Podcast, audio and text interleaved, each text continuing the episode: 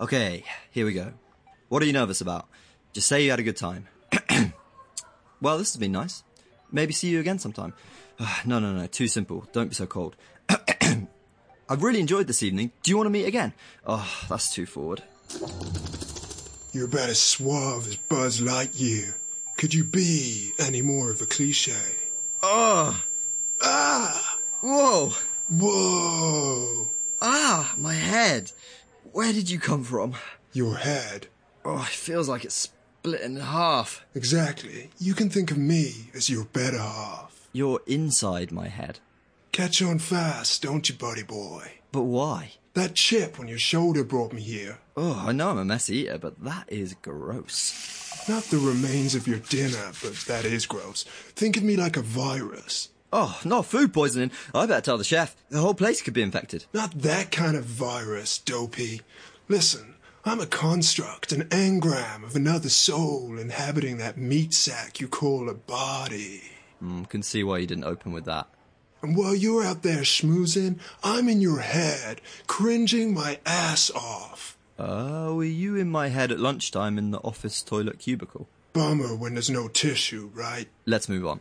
Why don't we? Because I've got biz to discuss. A special commish from the top of the top. Excuse me? Listen real close to the deets. You need to play more video games for the podcast. I do? Yeah, much more. Games these days aren't a passing fancy. You have to go all in, rock the establishment, break the mold, dude. But what, what about my other commitments, my plans, my dreams? All that out there, it's just noise, a distraction from your true calling. Trust me, man, I've been there. The Matrix 4. Let's move on. Isn't 20 hours of gaming every three weeks enough? Nowhere near. You've got to grind harder. If you want to be remembered as a legend, you've got to give it your all. Oh, maybe you're right. And sort out that pathetic haircut. Games podcasting, looks are everything. How about a tattoo? Sure, why not? Print your name across your forehead so nobody ever forgets. That I'm not Ben, I'm Teo.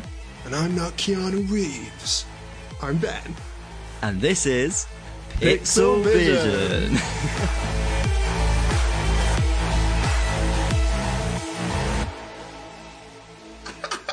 nice. I don't think there could be a second take of that, even if we wanted it, because your voice is just going to collapse.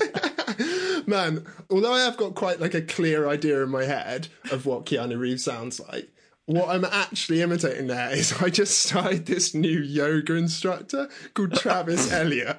And I swear down, he's like, he looks like a sort of hunky Elon Musk. And he sounds like Keanu Reeves, but doing yoga.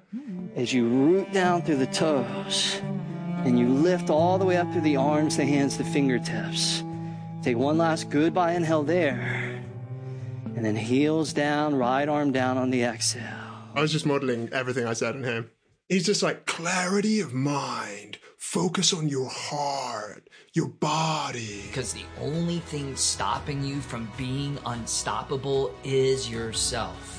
This is the same location as Batman's garage. I mean, why not? Might as well go big or go home, right? wow, intense. Yeah, it's so intense. Live yoga instructor. No, no, no, no. Just watching YouTube vids, mate.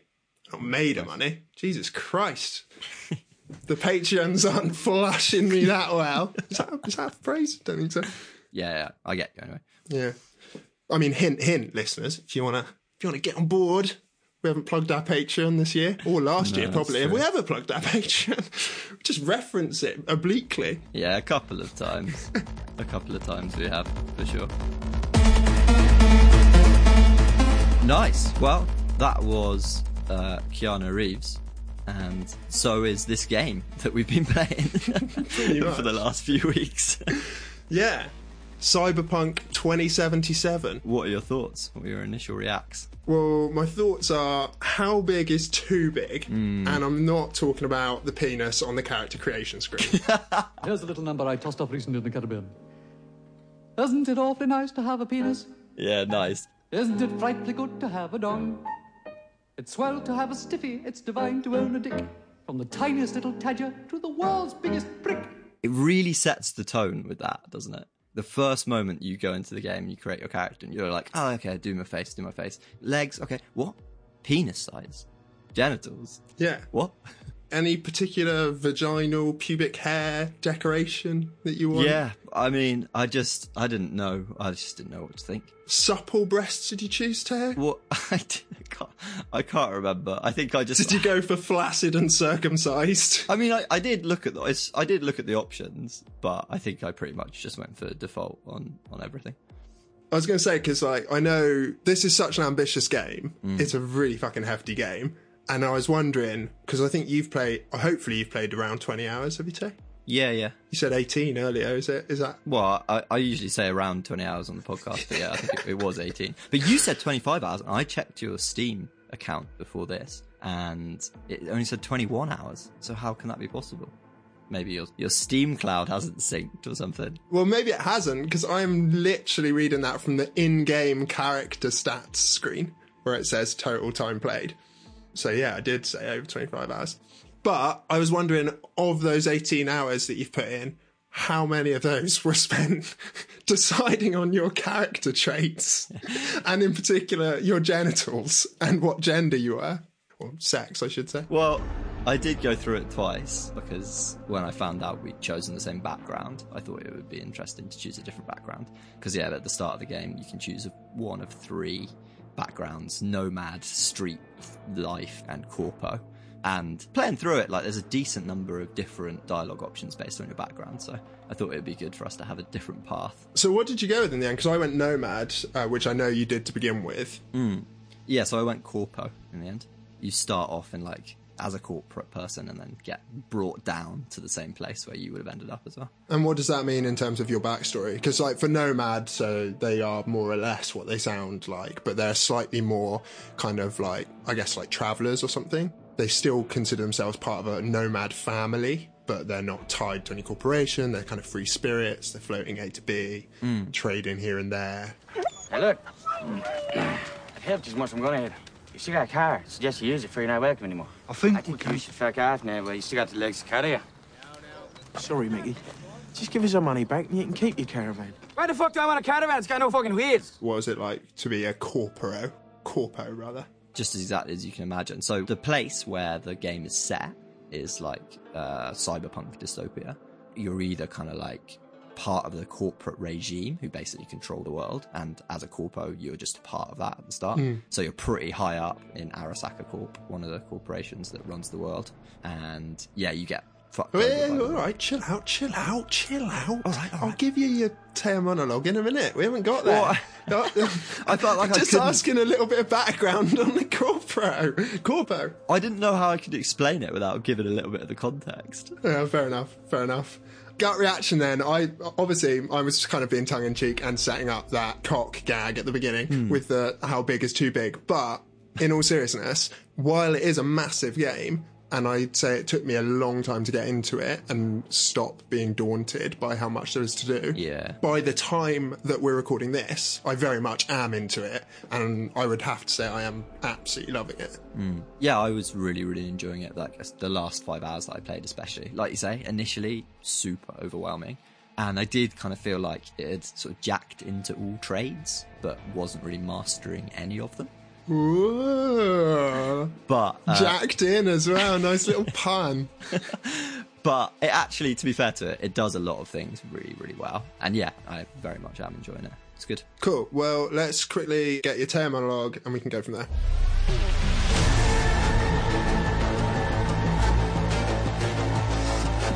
Cyberpunk 2077, massive game from CD Projekt Red, who are the devs behind the Witcher series, but a really different game from those. So it's first person, Cyberpunk, as the name suggests.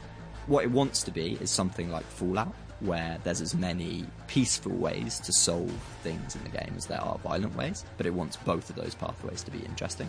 So lots of like gunplay, you can fight with melee weapons, you can be a net runner and hack basically everything around you in the world, like it's pretty overwhelming. Choices are a little bit limited, maybe, but there are a lot of things to hack if you want to go down that route. And loads of side quests, loads of stories, massive city to explore. Like, I was mostly focusing on the main story, which was fun and engaging.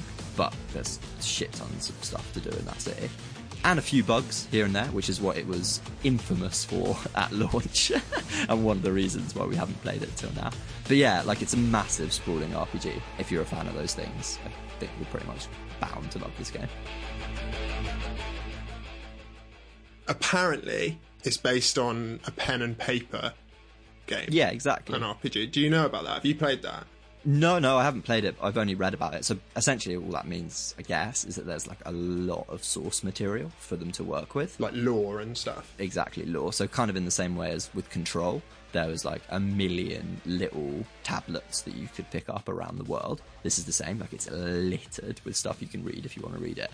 I don't know who's got time to read every single tablet and book that's going around. No, but saying that, I started that. Did you I you? started that when we first got into it because oh, I didn't I know didn't how fucking bother. many there were going to be. Also, I thought it might be that thing of like once you've read one, it like logs and you remember, and then you can reference it in dialogue options later or something like that. Hmm. So yeah, I did every single little tablet I saw lying around. I tried to read, and then it just, as you say, becomes too overwhelming. There's too much going on, and also it's one of those little gripes, I guess, from a game design perspective that like once you've read one. I kind of want it to not highlight that one again because I've seen it. Yeah, Whereas in this, you have to interact with it before you know what you're reading, and you know, Yeah. you've already read it thirty times or something. That's one of the little polishes which I'd say it often feels like the game is missing.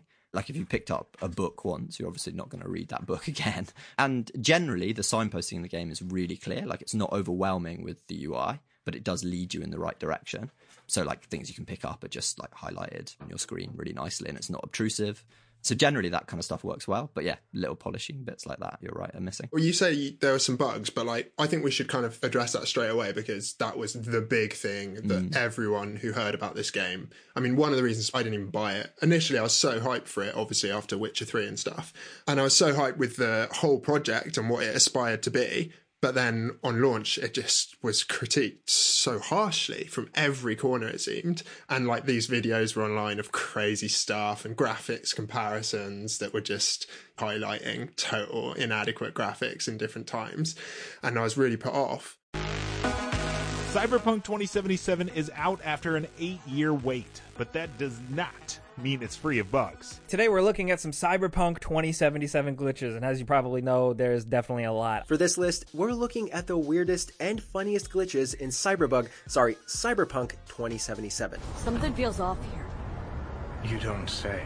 But then a year on, I don't know what your experience was, but I almost didn't encounter that many bugs at all. And the bugs I did encounter were like so irrelevant to anything. Yeah, I'd say the ones that I encountered are closer to sort of Skyrim jank, like people walking into walls and dialogue options happening at like weird times, kind of like through walls and stuff like that. But hardly anything really, and nothing which I would consider game breaking. Oh no, not even close. Yeah, I mean, I, I didn't follow the the criticisms of it that much at launch, but I think it looks pretty spectacular, right? Yeah. Oh my god. What were the graphical complaints? I honestly, I was like, this is probably the closest, and not just in graphics, but in the whole sort of immersive experience that I can think there's been to like a Westworld type type space. You know that series Westworld, mm-hmm. where it's kind of like this artificial land that you can go to and enact all your sort of fantasies no matter how sort of sordid Yeah. and it's a safe space to do that. In Westworld, they're all AIs, and actually, is it safe or not? Probably not.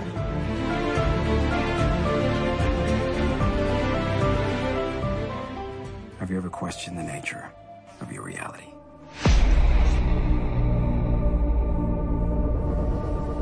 Welcome to Westworld. No orientation. No guidebook. All our hosts are here for you. In this world, you can be whoever you want. But in this, you're playing a game, and it's creepy. Yeah, and because of the subject matter and how like adult, I guess they're trying to make the game, it feels a bit uncomfortable and gratuitous at times. Like there are like sex scenes in it. One of the first missions, like you pick up a naked woman like out of an ice bath, and take her to like this flying ambulance which is waiting for her. And I felt a bit uncomfortable as a player at that point because it was just a, a little bit too real. This is really interesting though, because like you must have expected that to some extent, because Witcher, the whole series has been like super graphic and full of sex scenes, and has spawned like loads of spin-off sort of fantasy fiction or whatever they call it, erotic fiction and all that kind of stuff. Mm-hmm. So I kind of, I don't know, I wasn't surprised that they put that in, and I wonder whether it more speaks to what their vision of the future is. This like really dark. It is a dark vision, but it doesn't Hmm. seem implausible. I don't think. Like corporations take off massively, and everyone just distracts themselves with their base desires. And it seems like pretty much everywhere there's like gambling, shit tons of sex, and these things they call brain dances, which are essentially like virtual experiences where you can live another person's experience vicariously. Mm. That seems totally plausible. yeah, yeah, definitely. And In a way, that is what this game is, right? Yeah, yeah, it's true. The meta is that you're doing that, but as much as you can do in our current reality. Yeah, yeah, I agree. But I think going back to the, the sex or like the gratuitous violence or whatever in it, in The Witcher, it, it feels a little bit more cartoony and slapstick. Like, The Witcher is dark at times, but maybe because the game is third person and it's a little bit older. I don't know, I never really felt that in Witcher. Like, the sex in The Witcher I just thought was funny. But this, I thought, like, I feel a bit uncomfortable behind the screen right now. That's interesting because, like, I've got to say, I did also find it like quite gross at hmm. times, and like you, felt uncomfortable. But I also found it like weirdly attractive. Like, it's really alluring. It's like it's that same. It sort of stimulates that same curiosity that you have when you can like you're walking along a street at one a.m. on the way back from a bar, and you can see a strip club that's slightly open and there's bouncers outside, and you can see kind of colours and movement inside, and you're kind of intrigued. And it, this game is like gives you that, but then also just gives you everything else. a sordid, a sordid safe space, a safe space to be sordid. yeah, kind of, I guess. Said you weren't coming tonight. Not if I can help it. Changed my mind, lover. Look at you, all hot and bothered.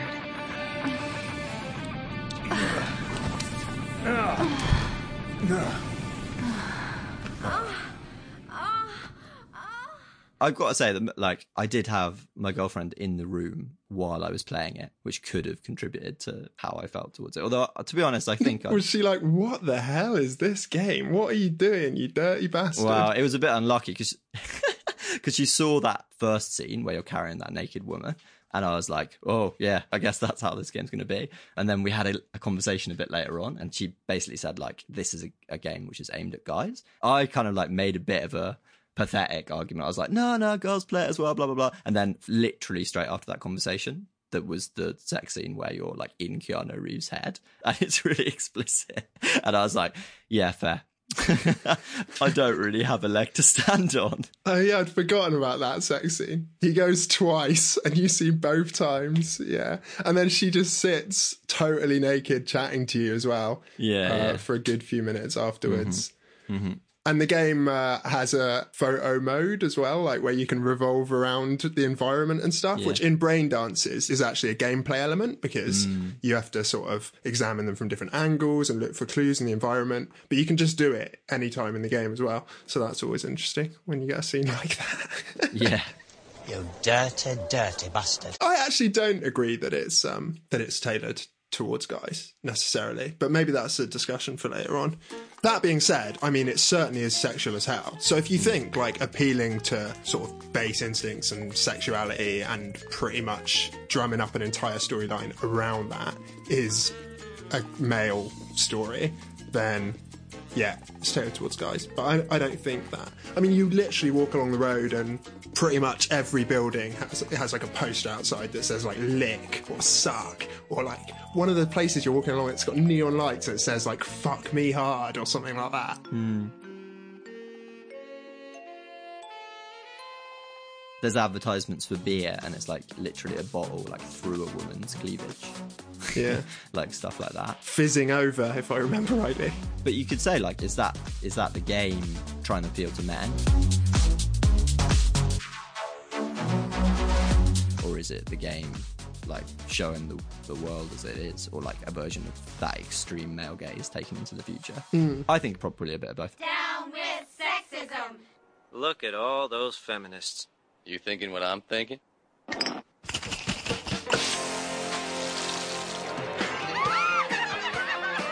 Yeah! All right! G'day. Hi, it's Ben from Southend. Benno! I was just wondering, is my girlfriend definitely going to end up looking like her mum? Don't worry about the future, mate. Just enjoy the now. Who knows? She could turn out to be a Vorderman. Oh, that'd be nice. I gotta go. No worries, mate. Foster's. Good call. Did you choose a male character or a female one? No, I chose the female character in the end. Yeah, me too. I guess there were multiple romantic partners I could have had of both genders. Yeah, I mean, I didn't do any, um, didn't have any romantic subplots with my character at all. But the sex scene that I'm referring to, because I mean, we might as well say it right because it's been in all the advertising and everything. Yeah, is yeah, that, is that Keanu Reeves is in your head? Yeah, I mean, we haven't really touched on the plot yet, but that's No. a big part of it. But so Keanu Reeves is in your head as as Johnny Silverhand, and there are like many scenes within the main plot where you're playing as him, and so you have no choice but to be a man at, at those moments. yeah, his character is very much like sort of punk rocker from hmm. the late 80s, early 90s, I guess. He's all about like drink, drugs, sex, and then as soon as he gets off stage, he goes and robs a place. Ah!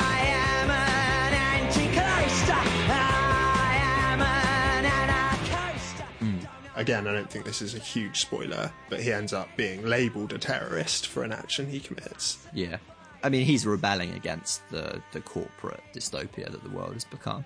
So he Mhm. wants he wants to bring it down and just will stop at nothing to do it. Well, his dialogues with your character, because you have these dialogues with him in your head, in your character V.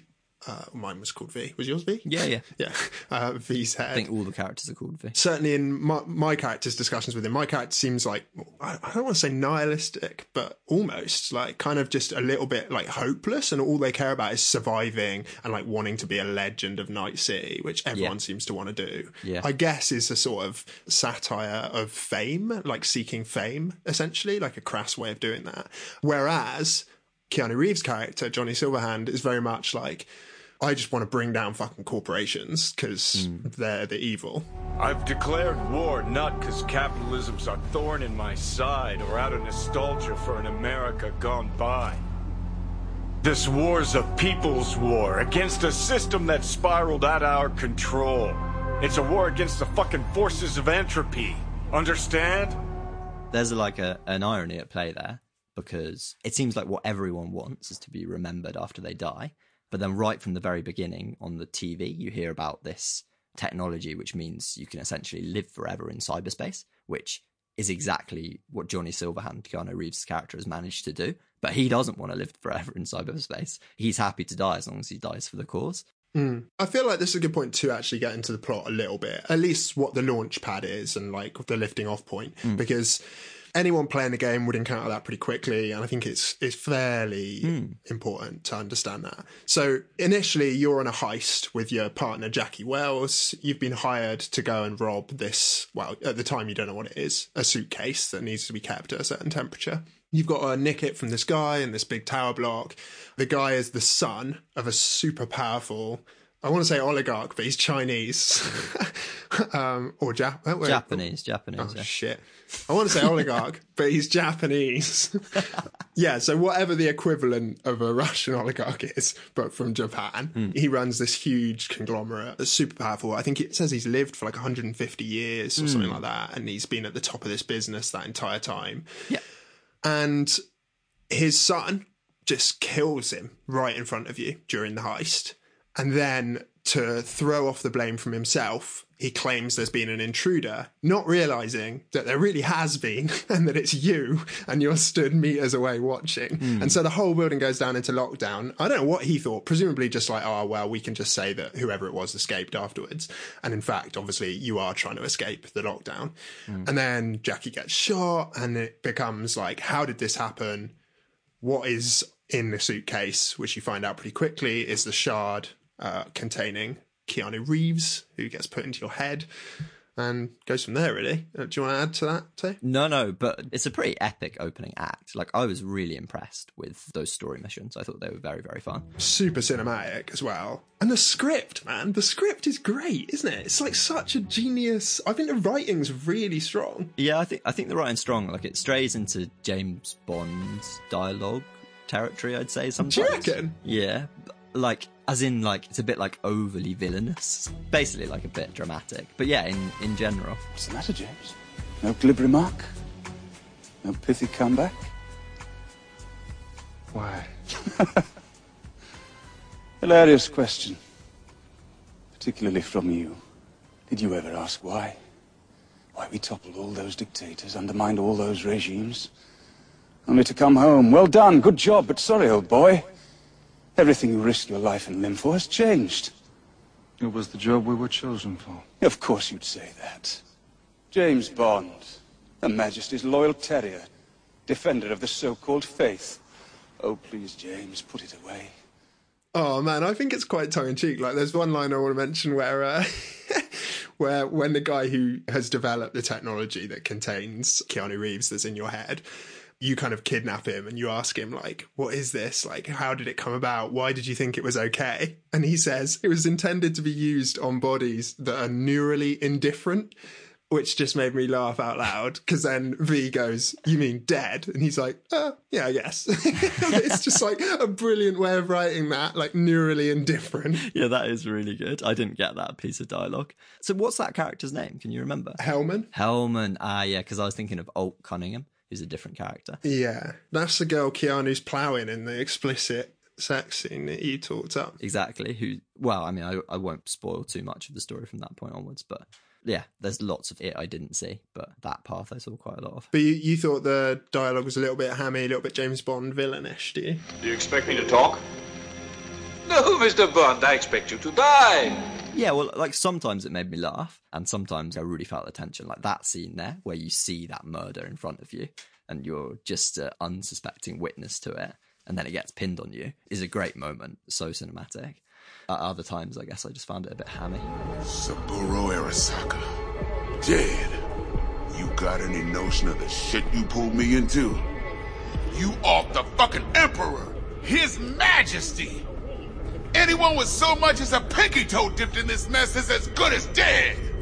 But I really liked how it gave you, it felt like each of the choices you had in your dialogue tree actually led to different outcomes or at least different responses. Mm. You know how I think we've talked previously in this podcast about those titles that give you a, a dialogue tree or an apparent dialogue tree, and no matter which of the options you choose, they kind of answer it in the same way. Like they hmm. manage to tie any of those options into sort of one answer fits all. But this, you really like you can choose an option and then not see the other options for another couple of minutes while you're following that dialogue tree. Yeah, yeah. And when you do pick up back at where you left off, it's just flows. It sounds really natural. Yeah, I agree. It's, the dialogue trees are impressive in that way. Also, and it's so big that you don't actually feel like you've got time to see everything. So it's not like you're pressing every single dialogue option, like finding out where everything goes. It's like that was the scene as I'm going to have it, and then you move on. Yeah. And we talked about the backgrounds earlier. I really felt like every character there was. well, Not every character, but so often there were options to do with my background, or stuff where I didn't even choose a dialogue option, which is really clearly labelled, but they would just say something to me that was to do with my background, and I was like, that's such good attention to detail. Yeah, really cool. I agree with you on that. And I also felt that the characters that you meet felt way more dimensional than two dimensional. Mm. I mean, one comes to mind is a character who's introduced. She's the one who hires you for the for the heist at the beginning, Evelyn Parker. You only meet her quite fleetingly, but she's really sort of intriguing, mysterious character. I was really compelled by her anyway. Surely you know what they say about Arasaka Intel. Sneeze in Night City, and a blossom drops from a cherry tree in Tokyo. And she puts this proposal to you that essentially you rip off your fixer. So normally you get hired for a heist through a third party called a fixer. Yours is this guy called DeShawn. Dexter DeShawn, yeah. And he's a pretty cool guy, you know. I quite liked him. I didn't really want to do him over, which is more or less how my character feels when it's proposed that she does do that. Mm. And I kind of left it open with Evelyn. I was like, oh, maybe I will, maybe I won't, sort of thing. And I wanted to see how it played out.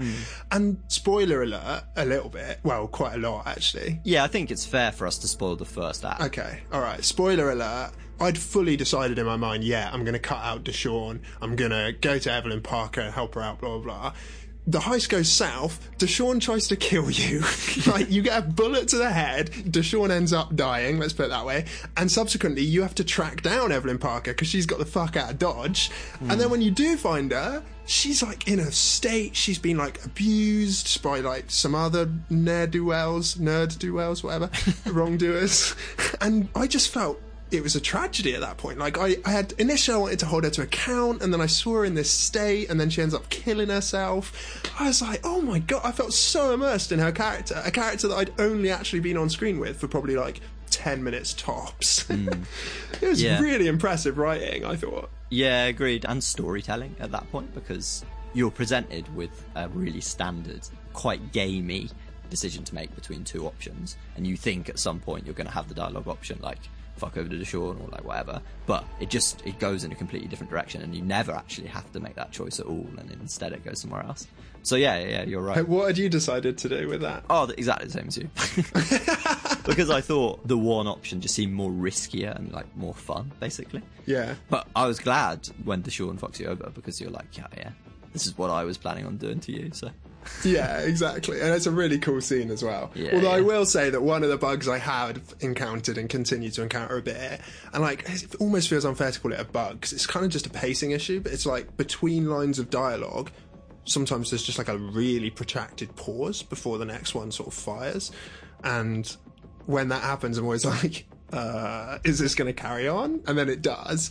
That happened during that DeShawn scene, and it's happened like loads of other times as well, especially when you're talking to. Um, I mean, there's God, there's so many plot strands, but like the bodyguard who uh, initially was the bodyguard of the Japanese guy that I talked to you about who gets killed. Mm, Saburo Arasaka, yeah. Arasaka, yeah. You know, he knows his instinct is that the son has killed him.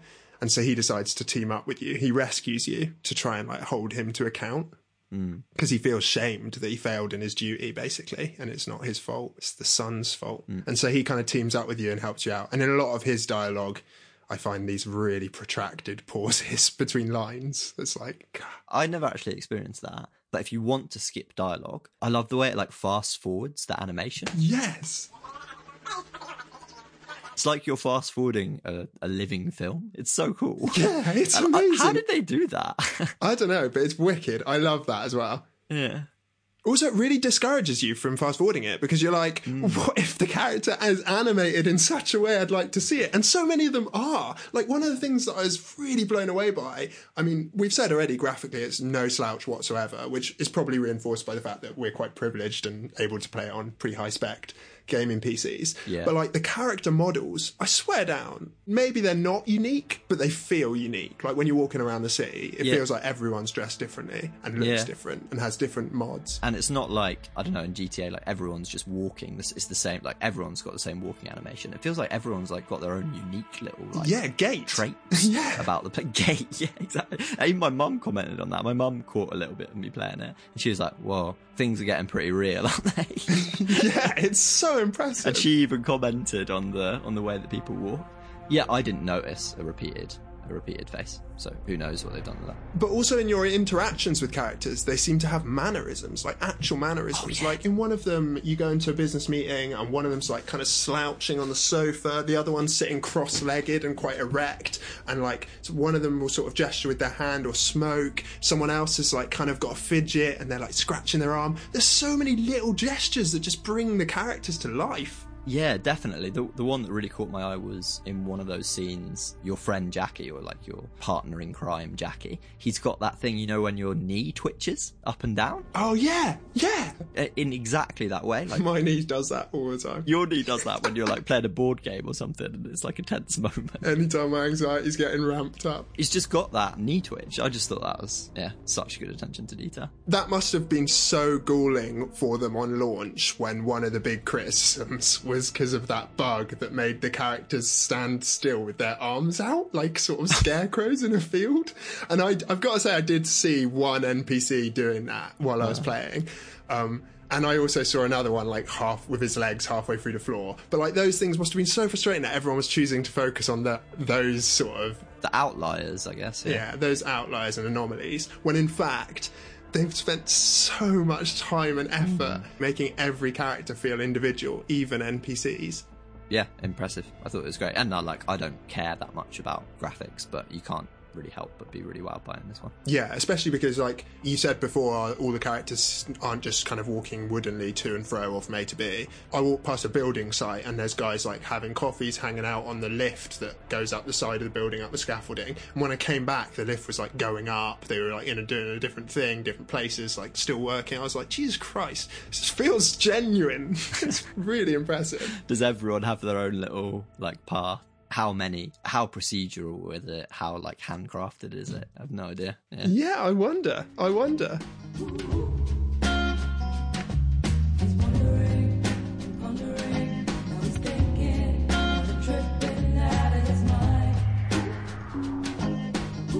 I mean, it makes you think if they'd have made it not quite so expansive. As Taya said earlier, Night City is huge. It's massive, both vertically and in terms of sprawl out into the sort of Badlands. Mm. And it makes you think if they hadn't made it quite so big, would it have been even more polished? Yeah.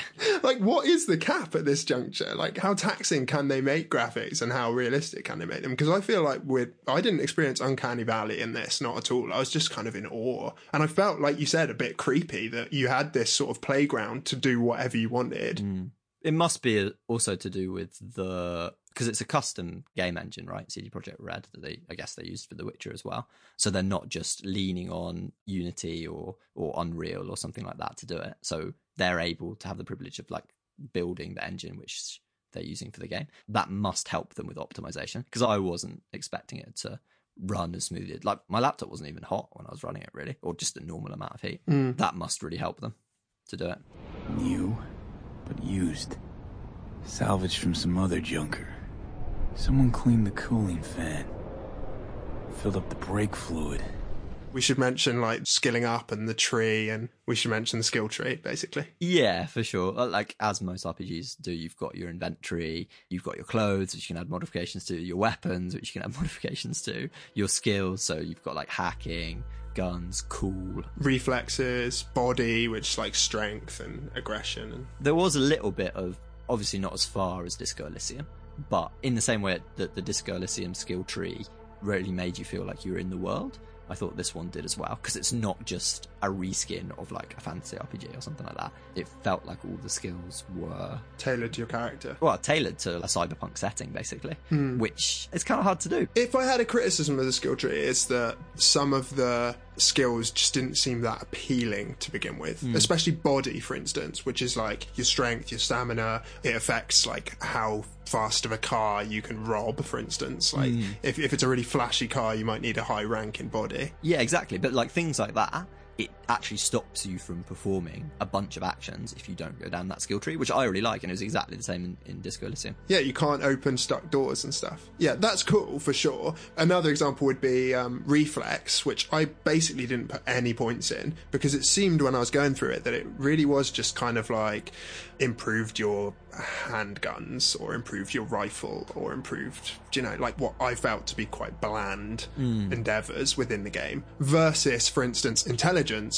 where you could do quick hacking and you could like unlock daemons and networks and lower resistances and get more money from access points and all this stuff that felt like the whole world was my oyster, or I could improve my gun by 2% damage or whatever. yeah, it's true. At times it does stray a little bit into like percentage increases, which can be a bit dry for sure. Yeah, that is fair. But like I played with like a katana, which you start with, uh, net running as well, so all the all the hacking stuff. And I don't know, it was pretty fun. Like I hardly used guns at all. I was just going around like slashing people's heads off and hacking them at the same time. So did you go for cool, presumably? You put loads of stuff in stealth? No, just intelligence and reflexes pretty much, and a little bit in technical ability. Oh, really? Mm. I went all out technical intelligence, um, and the rest was put into cool. So my body's fairly low, and my reflex is non-existent. I mean, I must be the clumsiest guy in the room at any given point.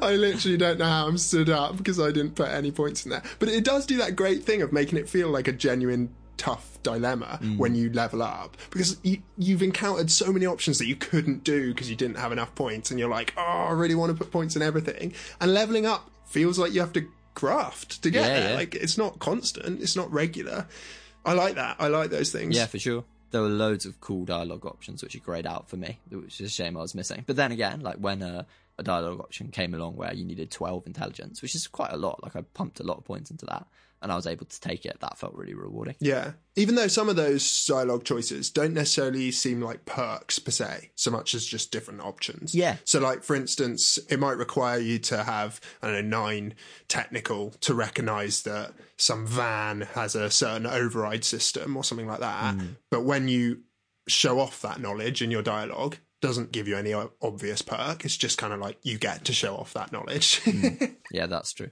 That's true. I mean, sometimes it does. Sometimes you can open a door, you can hack a turret or whatever. Hmm. But what did you think of the way they implemented that whole net running cyber element of like hacking stuff and taking it over? You can hack so many things. And I haven't played that classic hacking game, Watch Dogs, or the second one, Watch Dogs Legion, which came out, where like the whole selling point of that game was like you can hack everything, right?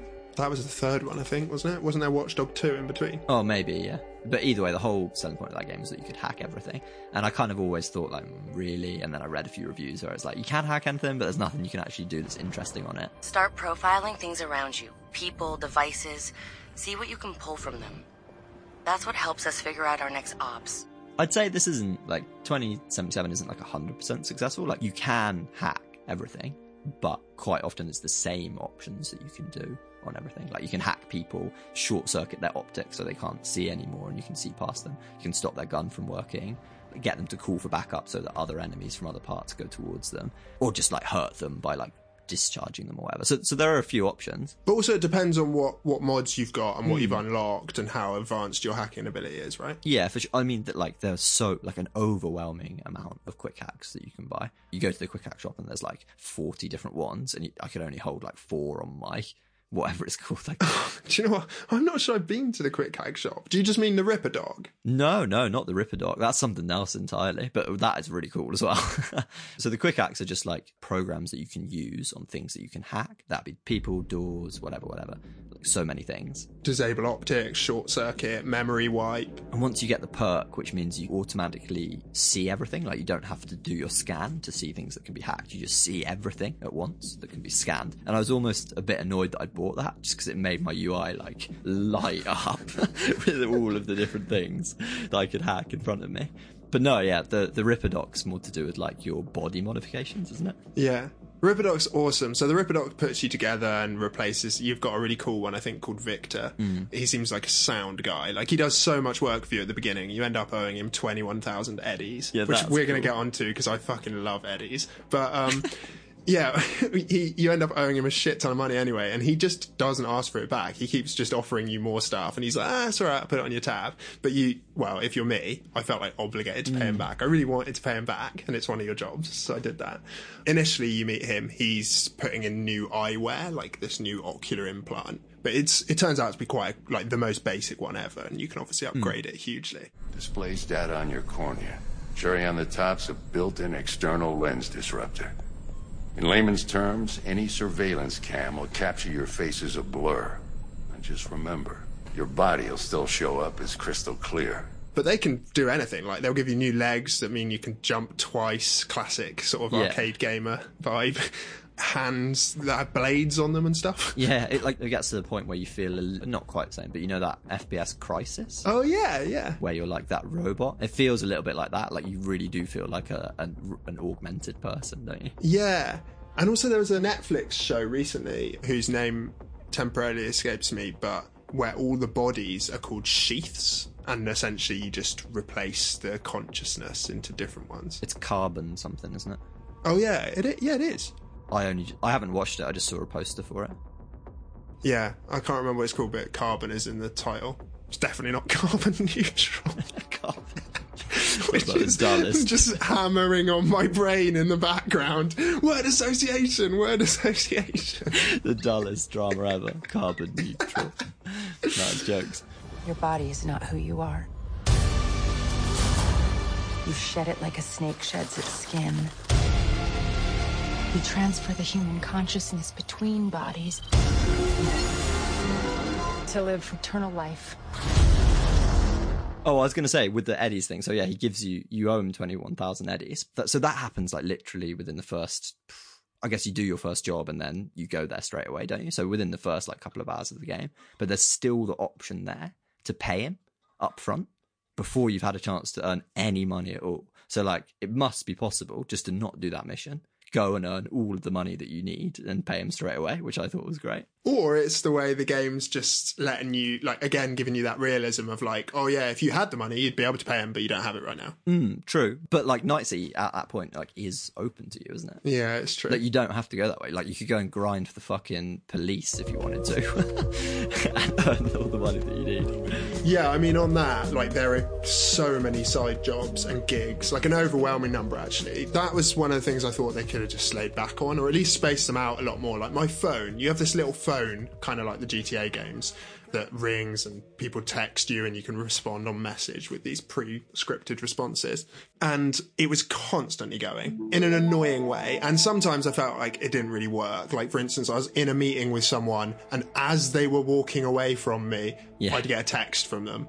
And I was like, huh? Yeah, yeah. And also, it gives you the option to answer your phone, but then just answers it automatically if you don't pick it up, which I thought was a bit weird. Does it? Yeah. Oh, I never left it that long. I always answered. And that is funny. I don't know if that's a bug. It's like, and it says press T to answer your phone. I often thought, like, I don't feel like talking to that person now. And then they just answered the phone anyway. Really? Yeah. Because I noticed it did the other thing as well, where if it's not prompting you to call someone and you just call them, sometimes you can get through and have like a really benign conversation. Mm. But other times you just can't get through. Like they just don't answer, which is kind of classic. It's like they can't endlessly have dialogue to hand ready to Mm. reveal for you. Maybe that's the the peak that we were talking about before.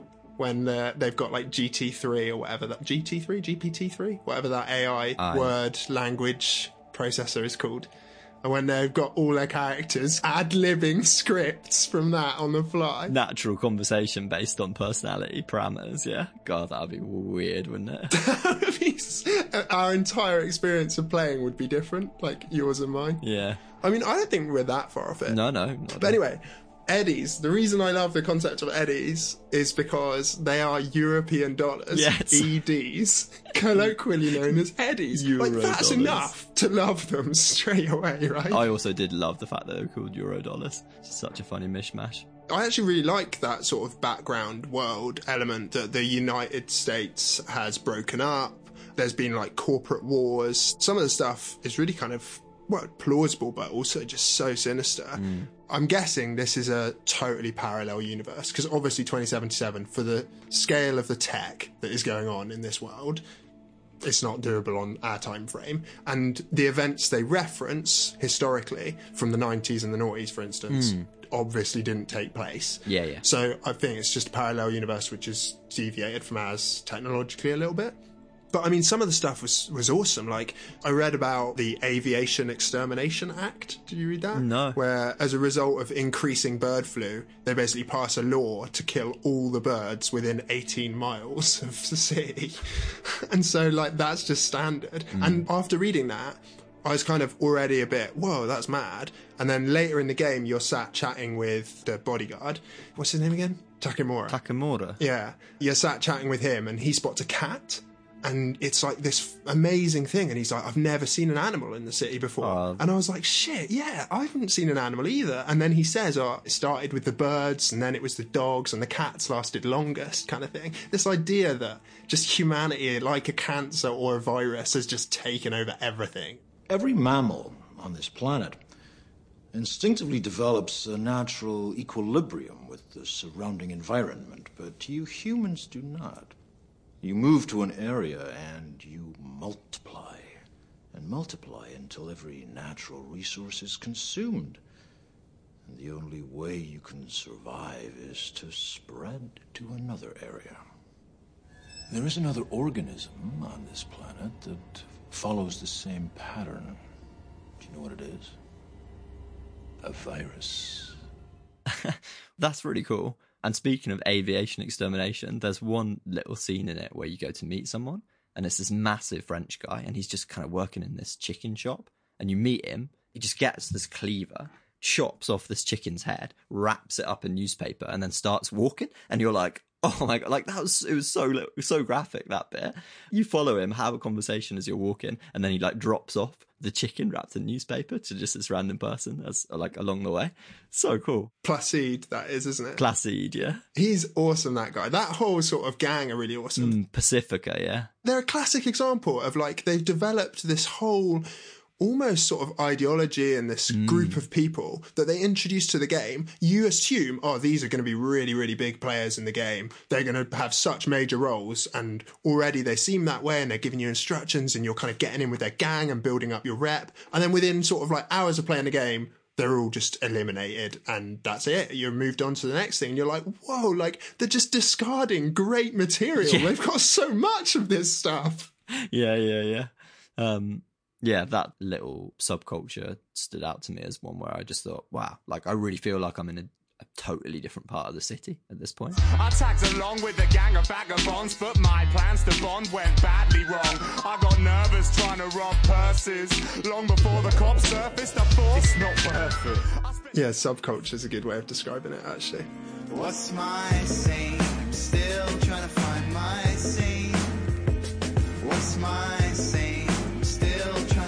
Because they also have their own sort of politics almost. Hmm. It's like outside of the corporate state and the government and the media. And the media, in and of themselves, seem like, you know, that you've got the classic backlash of people being like the mainstream media and like you can hear the coverage from the media seems like really biased and all this kind of stuff. It almost seems like within Night City, you have got these sort of ghettos and communities. Mm. And like actually the I mean it's all pretty lurid, but like one of the red light districts is called Jig Jig Street. when you go there, it's like Chinatown basically, isn't it? Yeah, uh, although you've done it again because it's actually called Japantown.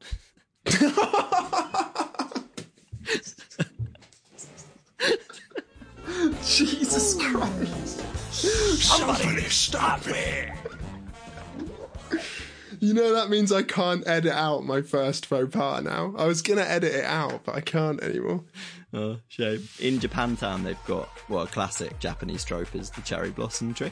But in the cyberpunk version of it, they've got hologram cherry blossom trees, but they simulate the blossoms falling off the trees really nicely. I thought they were beautiful. I love cherry blossom trees, and I was like, I love these holographic cherry blossom trees as well. They are really cool. And they've also got, as you're walking along the street, they've got all those lanterns everywhere. Mm. And then in through, you know how I guess if you walk through a red light district now, you'd have like potentially real models in the window. They're all holographic. Hmm. So you've got like these sort of tubes that have the holograms in of various people doing titillating things. But also, when you go inside some of the nightclubs, they've got these huge water tanks, and inside the water tanks, there's like dancers with breathable apparatus on, and they're doing this cool water dancing. I was like, these are just genuinely great ideas. Like, where are these clubs doing this stuff? Uh, nice. But that being said, like they're all the kind of places that I would never go to. Like as someone in the real world, you know, grounded with my own sensibilities, there's no chance that I would dare to go to somewhere like that. Even if it wasn't a case of ethics, even if it was a case of safety alone, like feeling comfortable in those areas, you never would do it. But within the parameters of the game and the bounds of the game and the rules, it's just it's just really interesting.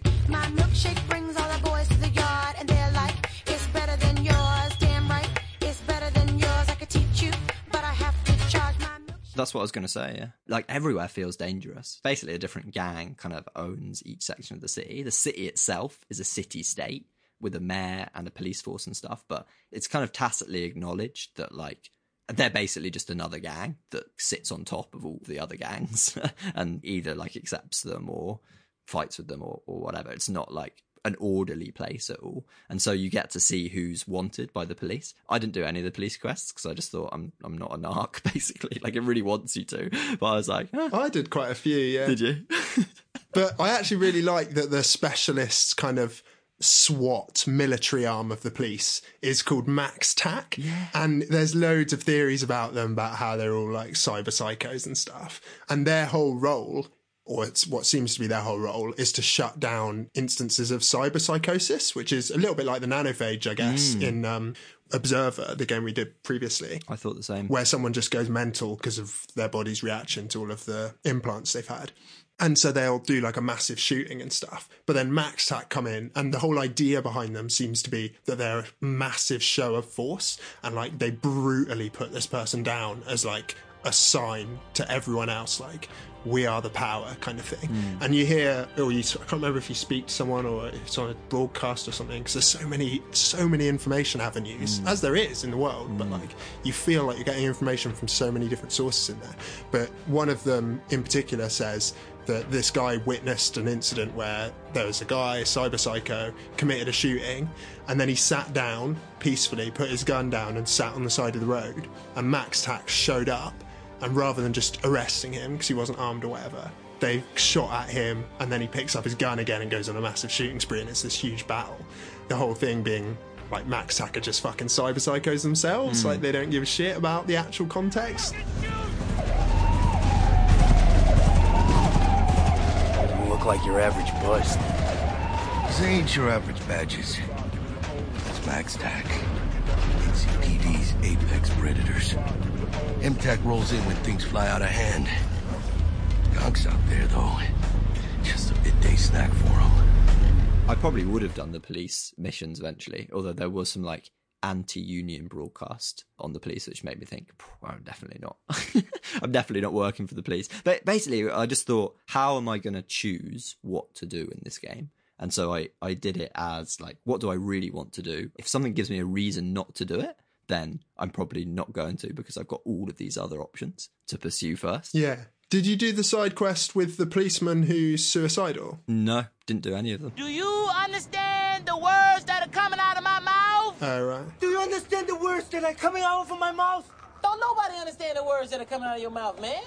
Well, that's not one of the police quests. It's just your neighbour. Where you start out in this apartment block, and your neighbour's called Barry, hmm. and there are some police like trying to get a hold of him by knocking on the door, and you can choose to intervene and chat with him on their behalf. And it turns out he was a former policeman. Oh, really? R- right at the start? Yeah. Ah. And he's quit the force because he's just so depressed and he's like feeling suicidal and like he's he was asked to do something by a senior member of the police force that he wasn't comfortable with and he says it was like the last straw because he's seen loads of it and all this kind of stuff and it felt like a you know totally plausible story to be frank Wow, yeah, that sounds really nuanced and, and realistic for sure. but then it has a classic cyberpunk twist because you track down, he references this one guy that he's been able to pour all his troubles into, and you track it down, and it's not a guy at all, it's a turtle that's died, or a tortoise.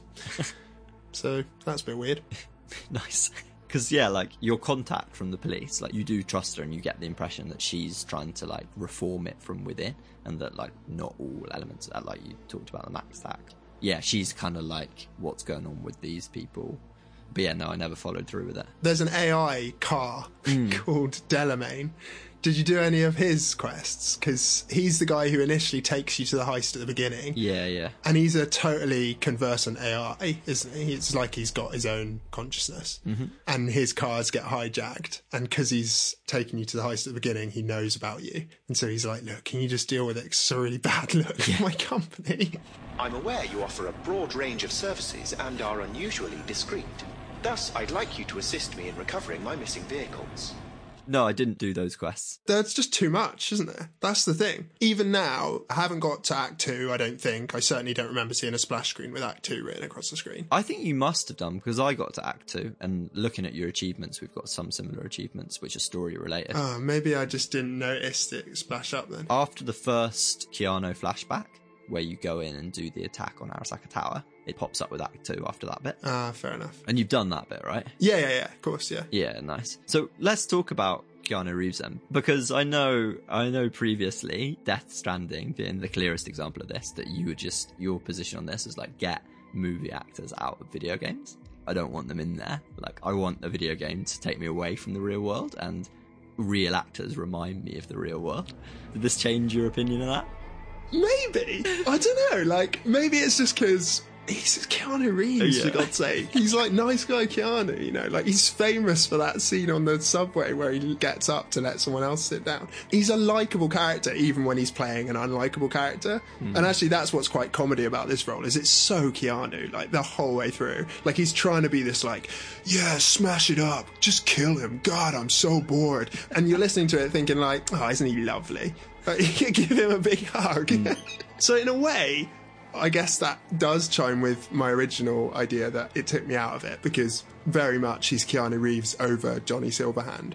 But I didn't mind it in this, and I'm not sure whether that's because it was Keanu Reeves instead of poor bloke whose name I can't remember, but who acted Daryl in The Walking Dead. Hi, I'm Norman Reedus. In Death Stranding, I just felt like I literally was him the whole way through. Whereas in this, you're not Keanu Reeves' character. He is a character in it, but you are not him. Mm. And so, as a result, I think, I don't know whether I minded as much. What did you think? I loved it. I don't really know why, but it kind of sprinkles it with a kind of stardust. Like it makes you feel like you're hanging out with a celebrity in like yeah, in a really weird way. I mean, I get badly starstruck ever. Like, do you remember when I met in the sitcom Spaced, which has Simon Pegg in? At one point, he's replaced in the comic book shop by like just someone that looks like Simon Pegg. And this guy is not famous. Like, that's probably the only TV appearance he had. And I met him once in the pub, and I was so starstruck by it. so yeah, I don't know if I just have a sort of starstruck condition because it's not like I revere celebrities or anything like that. But yeah, in this, I felt a little bit starstruck by hanging out with Keanu Reeves for an hour a day. It was bizarre. Sidetracking slightly, that is an interesting phenomenon, isn't it? Being starstruck. Because I remember seeing Ricky Gervais, not in real life, like I literally went to see his, his stand up hmm. in Oxford, I think. And when he came on, he came on on one of those like wheelie things, you know, like they've got one wheel at the front. I can't remember what they're called now, but he came like gliding out onto the stage, and just my heart like went so fast, and like everyone stood up to applaud him, and I was just like, oh my god, it's Ricky Gervais, and he was like fucking miles away from me.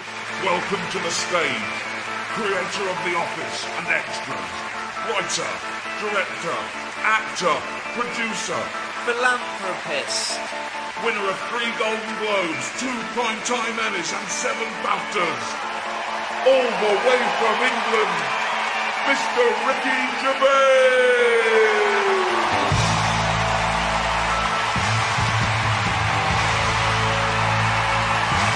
Hello.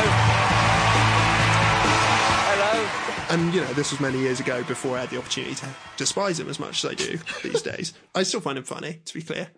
I still, you know, enjoy listening to him. But certainly his character, his Ricky Gervais character at least, wasn't as well known as it is now. And yeah, I was just kind of amazed.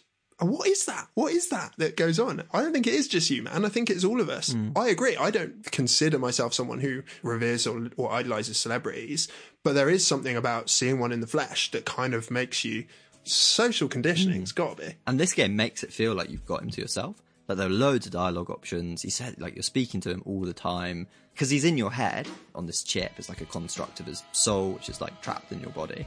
And even bits which aren't to do with the main story, he'll just like appear casually, like on the side of a bench or leaning on a wall or something, and just be like commenting on a thing which is going on in the world. It just feels like a personal hangout with Keanu Reeves. yeah, it does. It does actually. I'd be interested to know as well because the game gives you a lot of choices to uh, partake with him. So he's like getting hammered and he's like encouraging you to, or he's like, take a cigarette, take a cigarette, have a cigarette. And your character doesn't really smoke to begin with, or maybe it does. I don't know. Yeah, each of those decisions. Initially, I remember being like, nah, I'm not going to smoke. Like, I don't smoke, so why would I in the game? And then he was like, oh, go on, go on, have a cigarette. And I was like, ah, fuck it, why not? I'm in Night City. I'm playing a video game. I'll have a sneaky fag. And the same. But then I did the opposite with drinking. So like every time they bust out a drink and it's and the game prompts you drink, I'm like, nah, I'm to be like some sort of weird teetotaler in this game. That's funny. Oh, what was I to say? Oh, yeah, because there's a massively tongue in cheek moment at the beginning when it first appears in your head and you're back at your apartment being like, what the hell's going on? Where your friend Misty gives you these blockers. Like you can either block Keanu with these omega blockers, or you can encourage it, like make it happen faster. Basically, it's like, do you want to kill yourself? But it's a red blue and a bit blue pill. I mean, like, come on. yeah, I did think that with the cat moment as well. Actually, I was expecting him to be like deja vu. yeah. Oh, deja vu. What did you just say? Nothing, just had a little deja vu. What did you see? What happened? A black cat went past us, and then another that looked just like it. How much like it? Was it the same cat? Might have been, I'm not sure. Switch, APOC. Nice. That is funny. Do you think they only put that in there for that as well? Because they didn't even manage to write that bit away, I don't think. Mm. Like, your character's like, why would I want that? And she's like, oh, you never know, you never know. I mean, maybe it does become relevant later on because we're both not far enough through to know. But you you don't actually get to choose to take them, though, do you? There's one quite long scene with him after a story mission where there's a dialogue option from the start to just be like fuck off and take the blue pill and block it out. Oh, yeah, yeah. But instead, you can just go on and keep in talking to, to Johnny for the whole time. So it's like makes the conversation optional. Yeah, but that's a specific sort of scripted moment Mm. versus like you're walking around in the world and Johnny shows up. You can't go into your inventory or your Yeah, backpack true, true, and true. take one of the pills that you've got. Yeah, in fact. I don't even think they're present in your backpack, are they? No, I don't think so. Although my backpack was so full of like junk food that, to be honest, I don't really know what's in there.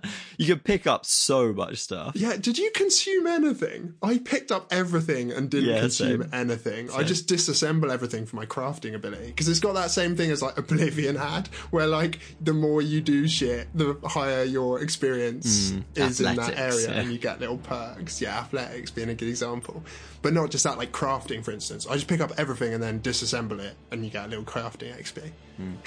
Yeah, yeah. It's quite silly that. I mean, it's not as bad as Oblivion, where I remember literally just having my character jumping while I was like eating my dinner and shit, so that it would just be ranking up its jump or whatever that was. Yeah, yeah, classic. I understand the Fighters Guild is hiring new members.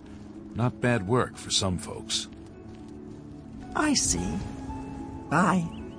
Take care. They're kind of joyful though, those sorts of things in games. I reckon. Yeah. Like it's so gamey, but it's yeah, it's great. Yeah, and also you don't like I say, you don't want it to be too real. Like uh, the reason I felt like I could enjoy the fact that it is so, I guess, for want of a better word, like perverted in some senses, is because it's not real. It is a game. Like if if there was a degree of realism to it, like an uncomfortable degree of realism, that wouldn't be enjoyable. That'd actually be quite nauseating. but the world it's created, it is. It's it's exciting in all the right ways. I, I don't know. I think that really worked for me in a way that kind of like the same vision of the future was depicted in Observer, even with the nanophage and stuff. But I didn't like the world in that, and for that, you'll probably recall and listen as well that I did feel really uncomfortable with some of the scenes in it and some of the dialogue. That felt quite sickening. Mm. Whereas this sort of feels liberating in a mm. crazy way. Yeah, the tone of those two games is, is completely different for sure. Like, there's definitely room to hate the world in Cyberpunk, I think, but there is also room to to enjoy it and have fun in it, which I mean, there just isn't an Observer. Hmm. Just before we wrap, what do you think of the driving in the game? Because obviously Oh, yeah. driving should be a key a key part of it because it's so big and you have to get from A to B, etc. But actually, there's these fast travel stations, and I kind of enjoyed being on foot more because you can engage with the world. yeah, same. And driving was clunky as shit. What did you think? Yeah, well, I mean, I don't play driving games, and I haven't played GTA game for I don't know, maybe since like GTA Three. Oh my god, mate! These podcast admissions. I'm going to make a little list of them and humiliate you at some stage. what is wrong with you? Why haven't you played GTA since GTA Three? I don't know. I don't know. I don't think I played GTA 4, but maybe I did. Well, because one of the reasons I thought this was close to GTA, aside from the obvious sort of world-based stuff, is because your character's called V, and in uh, Vice City, you're Mr. V. Ah, Tommy good spot. Vercetti. Good spot. Good spot. Hey, it's Mr. V. Well, Vice City and San Andreas are the ones that I remember most strongly playing. And I don't know, a decade ago, over a decade ago, and I remember the driving in that feeling a hell of a lot better than the driving feels in this game. So uh, maybe that's my my nostalgia playing tricks on me. But I did think like, is this how driving should feel in a game? I'm no expert, but it doesn't feel very good. Yeah, I thought it felt whack as well. And like in one of the early missions, it gives you the opportunity to lean out of a window and shoot, and it tells you how to do all this stuff while you're driving. And I swear down, as soon as that mission was ended, I never felt the need to do those things again. And now when I'm driving around, I'm genuinely like, how do you do anything while you're driving? Yeah, nah, you can only lean out the window when you're a passenger. It hasn't got that like drive-by thing that you can do in GTA. I don't think at all. All right. But that feels really good in GTA. But like, yeah, it's not really good in this. the music, like in GTA, obviously the radio stations are like a big part of it, and they've sort of tried to do that in this as well. And I really like the ra- radio stations and TV broadcasts that come up during the loading of the game and like loading of your saves, where it like references story developments and your own progression. And I like the ones that you kind of see on screens around the world. But the radios in the cars always seem to be on like horrible music, like I was just like, Jesus Christ, how do I turn this shit off? Oh, you can change the radio station. I like. I thought the radio stations are good. I did hear the same song over and over again, but it kind of doesn't matter. Like when they've gone to the trouble to make a song which is for the game, like it's this one which is like, which I heard about ten times. But I was like, fair enough. If you've actually like recorded a whole track for the game, I guess you want to get your money's worth with it. Was it just that one, or are there loads of? That was the one I noticed. Whereas it's just quite good level of detail. I thought. Yeah. It's like when um, Radiohead made an appearance. Was it Radiohead or was it just Jonny Greenwood in that Harry Potter film as like the Weird Sisters or whatever? Your body like a hairy troll. I learn it to rock and roll. I spin around like a crazy elf. A dancing by himself. I boogie down like a unicorn. I no stop until the break of dawn. To be honest, it's one of those games that I I know that you're a little bit with someone who's like, oh, I play for the pod or whatever. I'm a bit disappointed that I'm going to have to start playing another game now because I would happily spend at least another 25 hours in this game. And I know I'm not distracted by Pokemon, Teo, which I know for a fact you have been. Little Mr. 18 hours. How many went into Pokemon, I bet, on the Switch? Teo's pulling a face and looking guilty as sin. Team Rocket's busting Quite a lot, quite a lot. The new Pokemon game is really good, but I can play that with my partner. I can't play Cyberpunk 2077 with her. We've both got our Switches. It's really cute. Mm. You don't think so? You were like, as a grown adult, I don't think I can bring myself to play a Pokemon game because I, I re- obviously, I really wanted to play it for the pod because I was like, "Hmm, two birds with one stone. This is convenient, but nah, maybe I'll try and write a written review of it or something. Yeah, do that. Which is a way of reminding people that we do have some written reviews on the website, on the amazing self coded website that Teo's put together, pixelvision.net. so go there, read some of the reviews, listen to the pod, sign up to the Patreon. Visit our Twitter, twitter.com forward slash pixelviz. Send us some feedback. That's still what we're missing. Is listener feedback. We love hearing from our listeners. Mm. Can't get enough of them. But yeah, no, I think that's a, a wrap as well. The only thing I didn't mention, which I wanted to mention, was just how cool it is when characters in the game speak in different languages because the whole game's subtitled, but it's like the subtitles are part of your like augmented vision, and when characters speak in other languages, it like goes and like changes the translation to be in English. It's so cool. It's like a sort of AR version of the Babel fish from Hitchhiker's Guide to the Galaxy. You know, he has that device he puts in his ear and it, Ah, it converts yes, yes, stuff yes. on the fly. Exactly. This is like a visual one, and I totally thought this was plausible as well because you hear their original language before you like see the subtitles come up. Yeah. on screen. Yeah, amazing. That's so But cool. as you were talking about that, I felt I was doing that Chris Pratt face from Parks and Rec, where he's like, "Whoa." Because yeah, I loved that as well. Some of the tech just felt like you know we're not that far away. I don't reckon. Mm. Hopefully, we are far away from the fourth corporate war, the unification war, and the dismantling of the United States. But who knows? Judging by last January, the January before last, I should say. Yeah, I don't actually know what you're referencing now. What you're referencing? What? Where have you been living in a cockerel's boot? the insurrection at the Capitol, mate. Oh, I see. Yes, yes, yes. Trump yes, yes. inciting an angry mob well, you know, to keep him in power. when when me and your brother were driving around America and, and hitchhiking in Oregon, a couple of people we spoke to were like, "There's going to be a revolution in America in our lifetimes," and Dom and I were laughing at them at the time, but maybe they were right. Yeah. I mean, I do think the US is probably one of those places where it's actually faintly plausible. Hmm. But I mean, there's always been the people who are like, there'll be a revolution in our lifetimes, right? Pretty decent army they've got over there in America. I don't think they're fairly secure. Yeah, but there's fuck ton of private armies as well. What? This has turned into like a conspiracy theory podcast. Uh, rebranding as Joe Rogan Experience. Take two. Um, the Teo Sharma Experience. all right, all right, all right. It's a, it's a, it's a different thing. Um, so, well, this is awkward. What are we playing next? Because we haven't actually decided. Shit, have we not? Do you want to quickly look at the list and see what's Yeah, there, okay. or do you have anything on, on your radar? Are there any that we've both crossed? Oh shit, no, there aren't. Fuck, you've put loads on there. I don't think I've put anything on. Uh, you can get rid of Animal Crossing, mate. There's not a fucking chance I'm doing that game. nice try. Well, I mean, I might as well put it on there, right? Yeah, I suppose. Oh, we could finally do Monster Prom. I don't know. We already talked about sexy shit this time. I don't want it to become like a proper pervy pod. Do you know what I mean? I don't think it will. I really want to do a dating sim. Oh shit! I feel like we're gonna have to do Monster Prom, aren't we? Look at your little face. You're so bloody happy. I feel like this was planned. All right, so what are we playing next, Ben? We are playing, somewhat begrudgingly, but after much deliberation, Monster Prom. You get to you get to relive your Monster University days, uh, and it got a lot of praise on launch. And I don't think you've ever played a dating sim. I definitely haven't played a dating sim. Yeah. Teo's been lobbying me to play this game, can I just say?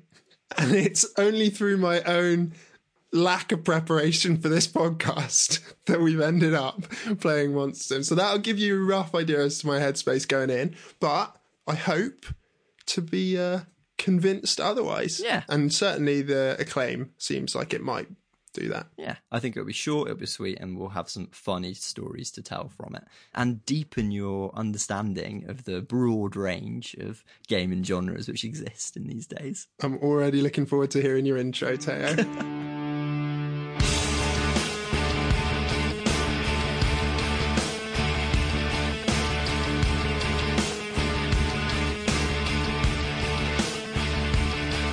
Eternal Cylinder looks really interesting. It's kind of like Spore. Do you remember Spore? Anyway, one of those games where like you choose your species and like your mutations and your your species is like growing on a planet.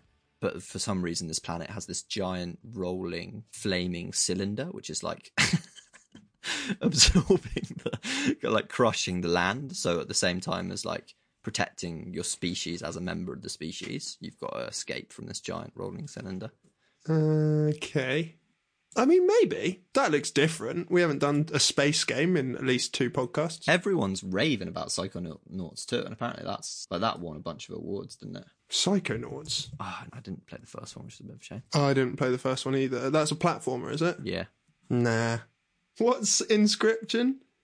Oh, it's a deck builder. Unfortunately, it's a deck builder. Yeah. What's Insurmountable? Oh, it's about climbing. It looks a bit bland, to be honest. Okay. I don't know why I put it on there. It's like a roguelike where you like climb a mountain. I mean, this is another pod right here. This is I mean, briefly summarising games that we don't want to cover.